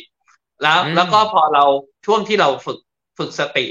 นะซึ่งจะเอามาใช้ในชีวิตประจำวันได้ง่ายเนี่ยเราก็แค่รู้ลมหายใจไว้เล็กน้อยสังเกตจิตของเรานะสังเกตความรู้สึกบนร่างกาย เราก็จะรู้ว่ามันมีความรู้สึกบนร่างกายทุกส่วน แล้วก็ส่วนไหนเวลาเราเจ็บเราร้อนเราเราตึงแน่นเราก็จะจิตพื้นฐานจะตอบโต้เราก็ลองฝึก ใช้สติรู้ลมใจดูตำแหน่งนั้นไปสักครู่หนึ่งแล้วเห็นว่า มันก็แค่เกิดขึ้นแล้วเปลี่ยนแปลงไปนะหรือว่าเรานั่งนั่งไปแล้วจะมีความคิดฟุ้งซ่านความคิดอยากนู่นอยากนี่เราก็ลองติดป้ายความคิดดูขุ่นเครื่องแล้วนะว้าวุ่นแล้วนะ อยากแล้วนะอะไรเงี้ยเราเห็นเองว่าไอ้ความคิดเนี่ยที่จริงเป็นแค่กระแสความคิดที่เกิดและดับไปอย่างรวดเร็ว นะ ทั้งหมดเนี่ยอยู่ในการฝึกแปดครั้งในในแอปพลิเคชันนั้นนะครับเพราะฉะนั้นเราพอเราเรียนรู้เรื่องเหล่านี้เนี่ย นะเราก็จะใช้ลมหายใจในฐานะที่เป็นเครื่องมือช่วย ซึ่งที่จริงคนที่ค้นพบเรื่องนี้ก็คือพระพุทธเจ้านั่นเองนะครับ แล้วในยาสติเราก็นำเครื่องมือเหล่านี้มาใช้ในการฝึกเรียนรู้ให้ง่ายขึ้นนะครับ ที่จะเรียนรู้เป็นขั้นเป็นตอน เพราะฉะนั้นคนเราก็จะเริ่มจากฝึกสมาธิรู้ลมใจทั้งหมดให้เป็นฝึกสติในการทำกิจต่างๆ รู้ลมใจบางส่วนรู้ในกิจที่ทำให้เป็น แล้วก็พอมาฝึกสติในจิต รู้ลมใจบางส่วนสังเกตความรู้สึก รู้ลมใจบางส่วนสังเกตความคิดอะไรอย่างเงี้ยนะครับ แล้วก็เอามาใช้ในการที่ในชีวิตประจำวันให้ของเราให้ได้มากขึ้นมากขึ้นโดยสรุปนะฮะลมหายใจแบบจิตวิทยาแบบโยคะอะไรอย่างเงี้ยนะครับ จะมีการบังคับลมหายใจนะฮะแต่ว่าถ้าลมหายใจแบบแบบที่ฝึกในสมาธิสติของจิตญาสติ จะไม่มีการบังคับลมหายใจนะฮะเพราะฉะนั้นเราก็เพียงแต่ว่าเวลาที่เรา รู้สึกเครียด เราอาจจะรู้ลมใจมากขึ้นนะ ช่วยเราสงบนะ คือเป็นการรู้ที่มากขึ้นหรือน้อยลงแต่ไม่ไปบังคับอืมโอเคครับ เคลียร์มากเลยครับคำถามสุดท้ายครับ คุณหมอครับ คุณ Agent Story นะฮะถามว่าจิตเป็นนายกายเป็นบ่าวคำพูดนี้จริงไหมครับสองอย่างนี้มีความสัมพันธ์กันอย่างไร โอ้โหนี้อาจจะต้องตอบกันยาวนะฮะ อาจจะให้คุณหมอกระชับตอบแบบสั้นๆ สักนิดหนึ่งครับ ครับ อะ สงสัยจะต้องเป็นหัวข้อคุยคราวหน้ามั้งครับ แต่ว่าโดยหลักเนี่ยนะครับมันจริงมันจริงอยู่บางส่วน เพราะว่าในสมองของเราเนี่ยนะครับ เวลาที่เรามีความเครียดเนี่ย มันจะมีสมองส่วนหนึ่งที่เขาเรียกว่าไฮโปทาลามัสนะครับ สมองส่วนนี้มันจะควบคุมสองอย่าง คือควบคุมระบบประสาทอัตโนมัติ กับควบคุมระบบฮอร์โมนเกือบทั้งหมดของร่างกายนะครับ เพราะฉะนั้นอพอเราเครียดเนี่ยไอ้ส่วนนี้มันจะทำงานเสียสมดุลนะเพราะฉะนั้น เราก็จะเริ่มมีการตอบโต้ของโระบบประสาทอัตโนมัติที่เปลี่ยนไป เช่นพลังกดมากขึ้น หัวใจเต้นแรงเหงื่อออกมากอะไรเงี้ยนะครับหลอดเลือดนะฮะหดตัวหรือขยายตัวผิดปกติอะไรพวกนี้นะพวกนี้มันก็จะส่งผลต่อร่างกาย รวมทั้งฮอร์โมนด้วยนะครับ มันจะมีการหลั่งฮอร์โมนความเครียดมากขึ้น อันนี้มันก็จะมีผลกระทบต่อการทำงานต่างๆของร่างกายนะ เพราะฉะนั้นในเรื่องของว่า จิตซึ่งในภาวะในจิตญาสติคือการทำงานของสมองนะครับ มันจะมีผลกัดอย่างมากที่จะมีผลต่อร่างกายของเราครับ ในมุมตรงกลับ ถ้าเราสามารถที่จะควบคุมทำสมาธิทำสติ ที่จะช่วยให้เราควบคุมอารมณ์เราได้ดีขึ้น เพราะจิตสมองส่วนหน้าสุดทำงานดีขึ้นใช่ไหมครับ สมองส่วนแล้วก็ควบคุมสมองส่วนอารมณ์นะให้ทำงานตอบโต้ด้วยอารมณ์น้อยลงเนี่ย อันนี้เราก็จะสามารถจัดการกับ ภาวะต่างๆ ได้ดีแล้วเรายังมีสุขภาพที่ดีด้วย เพราะว่าไอ้ความเครียดต่างๆเหล่านี้เองที่มันเป็นตัวบั่นทอนสุขภาพของเราครับ โรคเรื้อรังทุกชนิดก็ก็มาจากความเครียดเป็นเหตุพื้นฐานร่วมกันอยู่เลยครับผมครับขอบคุณคุณหมอมาก ๆ เลยครับ ครั้งหน้าจะเจาะลงไปในเรื่องเหล่านี้มากขึ้นนะครับ ว่าเวลาที่ฝึกสติ ในแบบจิตวิทยาสติแล้วเนี่ยมีความเปลี่ยนแปลงยังไงนะฮะผมจะหยิบเอาหนังสือที่ได้อ่านมาชวนคุณหมอคุย แล้วก็ถามคำถามที่ผมสงสงสัยนะฮะกับคุณหมอเอ่อจริงๆแล้วเนี่ยในองค์กรต่างประเทศเนี่ยก็มีหลาย ๆ องค์กรที่สนใจในเรื่องของการฝึกสตินะฮะอย่าง Google เองเนี่ยก็เป็นหนึ่งในองค์กรนั้นด้วยนะฮะก็อาจจะเอามาชวนคุยกันนะครับ แล้วก็อยากจะชวนติดตามรายการนี้ต่อไปเรื่อยๆนะฮะเพราะว่าผมว่าหลาย ๆ ท่านที่ฟังอยู่เนี่ยน่าจะเป็น ทั้งคนที่ทำงานในองค์กรนะฮะเป็นผู้บริหารองค์กร หรือว่าอาจจะเป็นคุณครูในโรงเรียนนะฮะสถานศึกษาทั้งหลาย แล้วก็ในโรงพยาบาลเองก็ด้วยนะครับ ก็จะมีตัวอย่างเนี่ยขององค์กรที่เขานำเรื่องจิตวิทยาสติเนี่ยไปใช้นะฮะแล้วก็สร้างความเปลี่ยนแปลงเนี่ยให้เกิดขึ้นในบุคลากร ในกระบวนการทำงานนะฮะแล้วก็เพิ่มประสิทธิภาพเนี่ยที่มากขึ้นด้วยนะฮะจริงๆแล้วเนี่ย ก็น่าสนใจมากๆนะครับ ก็ฝากติดตามนะครับ มีทั้งหมด 6 ตอนด้วยกันสำหรับตอนหน้าเนี่ยก็จะมีในวันเสาร์หน้านะครับ ผมครับคุณหมออยากจะกล่าวอะไรทิ้งท้ายสักนิดนึงไหมครับสำหรับตอนแรกครับ ครับก็อยากให้พวกเราได้ใช้ประโยชน์จากจิตยานะครับ มาเรียนรู้สิ่งที่เป็นสมบัติที่มีคุณค่าสืบทอดมาในสังคมไทยมานานมากนะครับ ก็คือเรื่องของสมาธิสติแต่เดิมเราอาจจะรู้สึกห่างเหินไป เพราะเราอาจจะไม่ค่อยได้ใกล้ชิดกับเรื่องทางศาสนาใช่ไหมครับ แต่ทุกวันนี้เนี่ยเขานำเรื่องสมาธิสติเข้ามาเป็นจิตยา ซึ่งซึ่งเหมาะซึ่งใคร ๆ ก็เรียนรู้ได้ ทุกศาสนิกก็เรียนรู้ได้นะครับ ก็อยากให้ทุกคนได้มีโอกาสครับ ครับผม ขอบพระคุณคุณหมอมากๆนะครับ ก็ขอขอบพระคุณคุณหมอครับ ผมนายแพทย์ยงยุทธวงพิรมสารนะครับ ที่ปรึกษากรมสุขภาพจิต และก็อดีตนายกสมาคม จิตแพทย์แห่งประเทศไทยนะครับ วันนี้ขอบคุณคุณหมอมาก ๆเลยครับ สวัสดีครับผมครับ ก็ตัวผมเองได้เรียนรู้เยอะเลยนะฮะแล้วก็ชอบมากเวลาที่คุณหมออธิบายด้วยงานวิจัยแล้วก็เห็นความเปลี่ยนแปลงของสมองนะฮะครั้งหน้าก็อาจจะเห็นรายละเอียดมากขึ้นอีกนะครับ ว่าทำไมมันถึงเกิดสิ่งเหล่านั้นขึ้นนะฮะทำไมเราถึงปล่อยวางได้ง่ายขึ้นทำไมเราถึงมีจิตใจที่มีความเมตตากรุณาเนี่ยได้มากขึ้นนะฮะจากการฝึก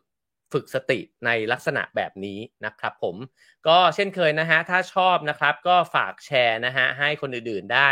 ฟังได้ดูด้วยนะครับ เดี๋ยวผมก็จะเอาเสียงเนี่ยไปลงในพอดแคสต์ด้วยเช่นกันนะครับ แล้วก็สามารถติดตามรายการจิตวิทยาสตินะฮะได้ต่อเนื่องนะครับ มีทั้งหมด 6 episode ด้วยกันนะครับ แล้วก็สนับสนุนช่องของเรานะฮะได้เช่นเคยนะครับ ตามช่องทางที่ปรากฏอยู่บนหน้าจอนะครับ ผม แล้วก็สุดท้ายนะฮะในวันนี้ที่จะฝากไว้ก็คือว่าวันนี้เริ่มแล้วนะฮะการ pre-order หนังสือเล่มใหม่ของผมกับของคุณท้อฟฟี่แบรดชอว์นะฮะขอบคุณทุกคนที่ตื่นขึ้นมากด pre-order กันไปแล้วเรียบร้อยนะฮะเห็นสั่งกันมาหลายท่านแล้วนะครับแล้วก็ท่านไหนที่ยังไม่ได้สั่งนะฮะก็สามารถเข้าไปได้นะฮะที่เพจ r o w Finger นะครับแล้วก็หรือว่าจะเป็น Line at r o w Finger ก็ได้เช่นกันนะครับผม แล้วกลับมาเจอกันนะฮะ ได้อีกครั้งหนึ่งนะฮะสำหรับ Have a nice day ก็คือวันจันทร์นะครับ แล้วก็จิตวิทยาสติ ก็จะมาชวนคุณหมอคุยอีกครั้งนะฮะ ในวันเสาร์หน้านะครับ ใครที่ชอบวันนี้เห็นหลาย ๆ คนเนี่ยพิมพ์มาว่ารายการมีประโยชน์มากนะฮะ ก็ฝากติดตามกันต่อไปนะครับ ในวันเสาร์หน้าครับผม วันนี้ก็ขอลาไปก่อนนะครับ จะใครที่ต้องการโหลดนะฮะใครต้องการฝึกสติก็ไปโหลดแอปนะฮะไทย M I O ใช่ไหมฮะ โอเคไทย MIO นะครับ ไปโหลดกันแล้วก็จะได้มีระฆังคอยเตือน แล้วก็ได้มีวิธีการในการฝึกด้วยนะครับผมก็ไปโหลดกันได้นะครับผม โอเคครับ แล้วเจอกันวันจันทร์ครับผม สวัสดีครับ